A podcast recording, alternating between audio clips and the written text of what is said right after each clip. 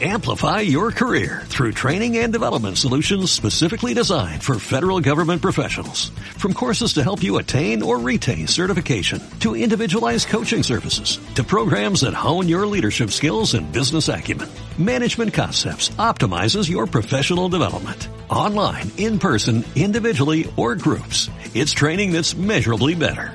Learn more at managementconcepts.com. That's managementconcepts.com.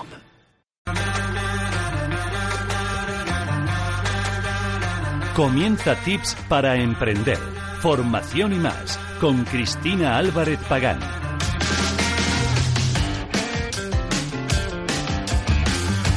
Muy buenas tardes a todos nuestros oyentes, a todos los que nos escucharán en el podcast en Cultura Emprende Radio. Bienvenidos un lunes más y gracias por elegirnos. Esta tarde vamos a hablar de profesiones con futuro. Si no sabes muy bien qué estudiar, qué máster o qué formación tiene más salidas a día de hoy, no te vayas porque tenemos el placer de contar con Francisco Santos, director de la Escuela de Negocios y Dirección, conocido por sus siglas ENID, que nos aclarará estos puntos y muchos otros. Muy buenas tardes, Francisco, y bienvenido a Cultura Emprende. Hola, muy buenas tardes. Pues nada, como hemos adelantado un poquito a la presentación, eres director de la Escuela de Negocios y Dirección. Eh, ¿Cómo llegaste a, a, la dirección de esta escuela? Pues me lo ofrecieron cuando la fundé. Hace, hace ya 16 años la fundamos varios socios. Yo era el que más conocía el sector de educación. Eh, dentro de, del accionariado había gente que venía del mundo de la abogacía, del mundo de las nuevas tecnologías yo venía más del sector de la educación, del sector de los recursos humanos, y se entendió que era la persona más, idea, más idónea en aquel momento para sacar el proyecto adelante desde la dirección. Imagino que en estos años también habrá tenido una evolución la escuela. Enorme. una evolución enorme. La verdad que eh, a veces pienso en cómo empezamos, a veces nos juntamos los socios, eh, no todos continúan, algunos han tenido su proyecto o han desarrollado su proyecto por otras vías, y pensamos cómo, cómo fueron los inicios y cómo estamos ahora y la verdad que como proyecto es increíble. Claro, reinventándose también continuamente, ya que la formación nunca está quieta, siempre hay que ir avanzando.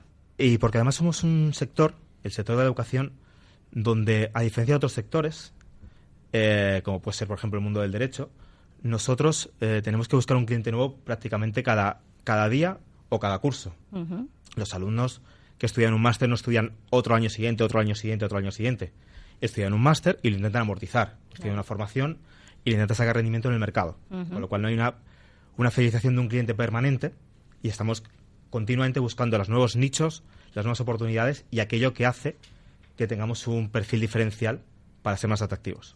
Y de la escuela, eh, ya que nuestro programa es para el emprendimiento, que fomentamos uh -huh. el emprendimiento, desde la escuela, ¿cómo apoyáis el emprendimiento? Pues mira, el emprendimiento ha sido desde el principio un, un elemento transversal en prácticamente todas las formaciones que hemos hecho. Uh -huh. A día de hoy, cualquier persona que estudie un máster con nosotros, sí o sí tendrá una asignatura de emprendimiento. Uh -huh. Aparte, organizamos talleres periódicos de emprendimiento e incluso hace, pues nada, poquito antes de verano hemos firmado un acuerdo, por ejemplo, con, un, con una red de Business Angels en los que se comprometen a apoyar y a formar uh -huh. a proyectos empresariales que, eh, que nazcan de nuestros alumnos. Ah, mira, qué, qué buena noticia. Efectivamente, es eh, con Business Infac, uh -huh. una red de angels que está ubicada en Madrid, pero que abarcan todo el territorio nacional. Y desde, desde aquí lo que se desarrollan son proyectos, se cuentan con instalaciones para, para emprendedores, uh -huh. con lo cual sí, es una de las vías importantes para los alumnos, que a día de hoy es una salida principal laboral. ¿Habéis notado en estos años que el perfil del alumno ha cambiado? Sí, eh, pero ha cambiado sobre todo, eh, no tanto el perfil, porque al final los perfiles que se quieren formar en cuanto a edad, eh, motivaciones, son parecidas. Uh -huh. Lo que ha cambiado es el carácter, uh -huh. el factor digamos, social de los, de los alumnos que estamos recibiendo ahora. Uh -huh. Un alumno que antes podía venir a estudiar con nosotros con 25 años, que viene ahora con 25 años, son perfiles completamente diferentes. Sus motivaciones han cambiado y la forma en la que quiere recibir la formación, la, lo que espera, también ha cambiado. Es, es, fácil encontrar alumnos que provienen de la universidad sí. diciendo que lo que les cuenta el profesor en clase ellos ya lo tienen en YouTube. Uh -huh. Con lo cual el profesor no les aporta absolutamente nada más allá de que un día les evalúa. Y a eso nos tenemos que adaptar, a entender los nuevos perfiles, ya no solo cuando se habla tanto de los millennials, si lo que viene también por detrás, esas generaciones Z, que ya están aquí, ya están pidiendo sus primeros másteres, ya están en edad de empezar a trabajar, y es un perfil sociolaboral completamente diferente. Y de cara un poco también, porque el emprendimiento también va un poquito ligado con ese carácter, ¿no? De, y de un, buscar un liderazgo y ser un líder, ¿no? Eh, dentro de, tu propio emprendimiento, porque tienes que saber también comunicar y, gestionar equipos.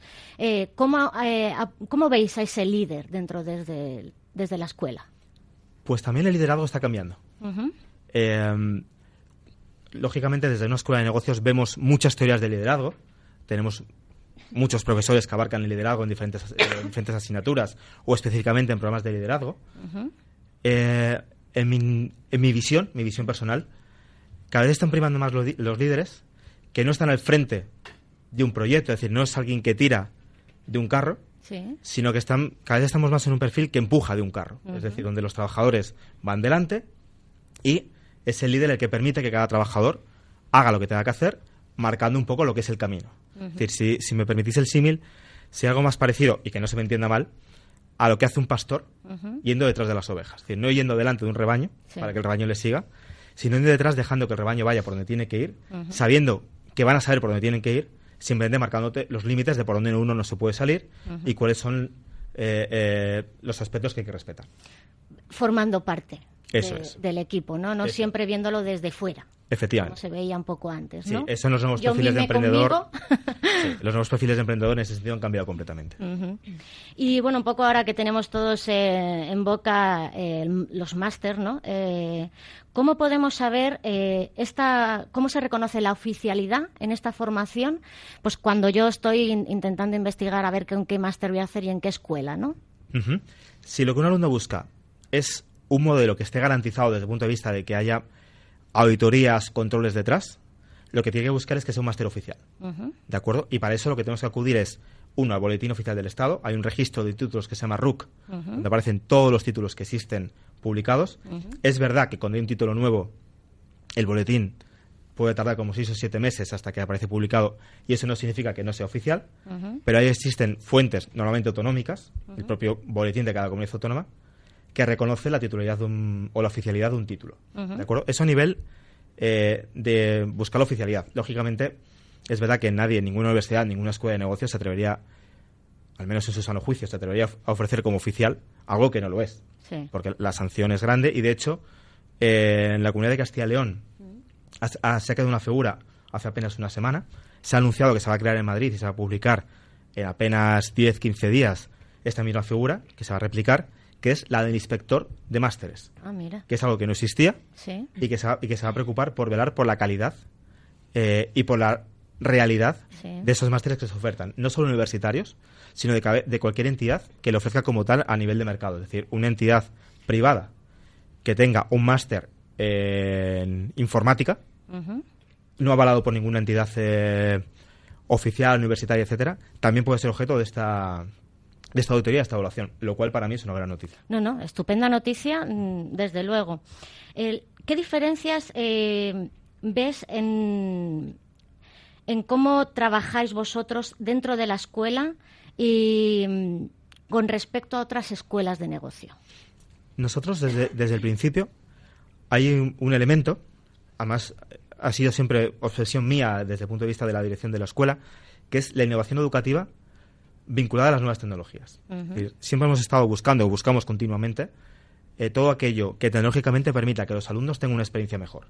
Por ejemplo, nosotros en, eh, nuestros programas eh, máster tenemos una serie de programas que no son presenciales, es decir, son lo que llamaríamos una modalidad online, pero hace tres años exigíamos que el alumno para poder hacer su examen, ya que estamos hablando de un programa oficial, tenía que desplazarse a una sede, que puede ser en su provincia, dependiendo de donde viva, o tenía que desplazarse a Madrid, dependiendo de su ubicación. Teníamos sedes varios países de Latinoamérica, para ponerlo fácil, pero pedíamos que fuese una sede física a hacer el examen de toda la vida, enseñando su DNI para poder comprobar que él era él. Eso, a día de hoy, lo hemos sustituido por un sistema eh, tecnológico que hace que el alumno no haga falta que salga de casa y con su PC, mm. su webcam, nosotros hemos incorporado en un campus virtual un sistema de reconocimiento facial. Mm, qué bueno. Identificamos el alumno que es él 100% con un perfil biométrico, como lo haría la policía.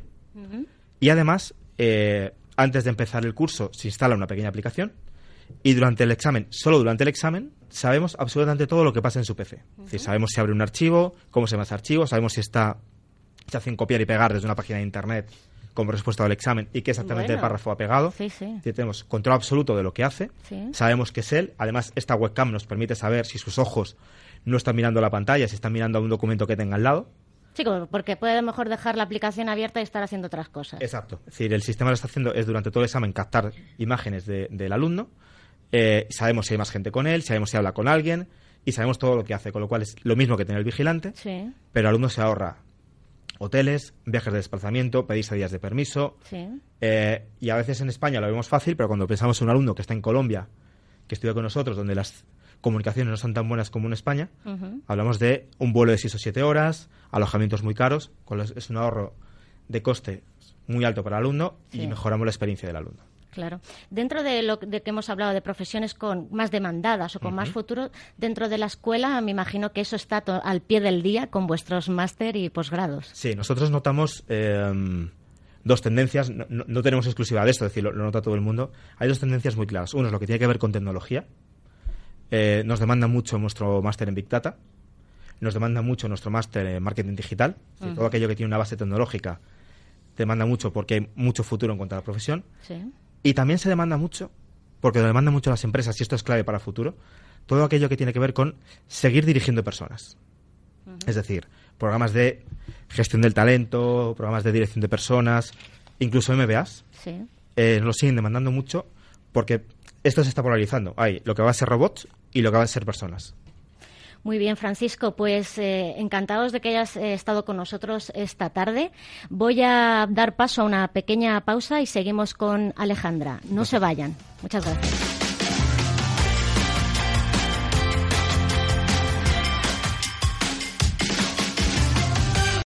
Amplify your career through training and development solutions specifically designed for federal government professionals. From courses to help you attain or retain certification, to individualized coaching services, to programs that hone your leadership skills and business acumen, Management Concepts optimizes your professional development. Online, in person, individually, or groups, it's training that's measurably better.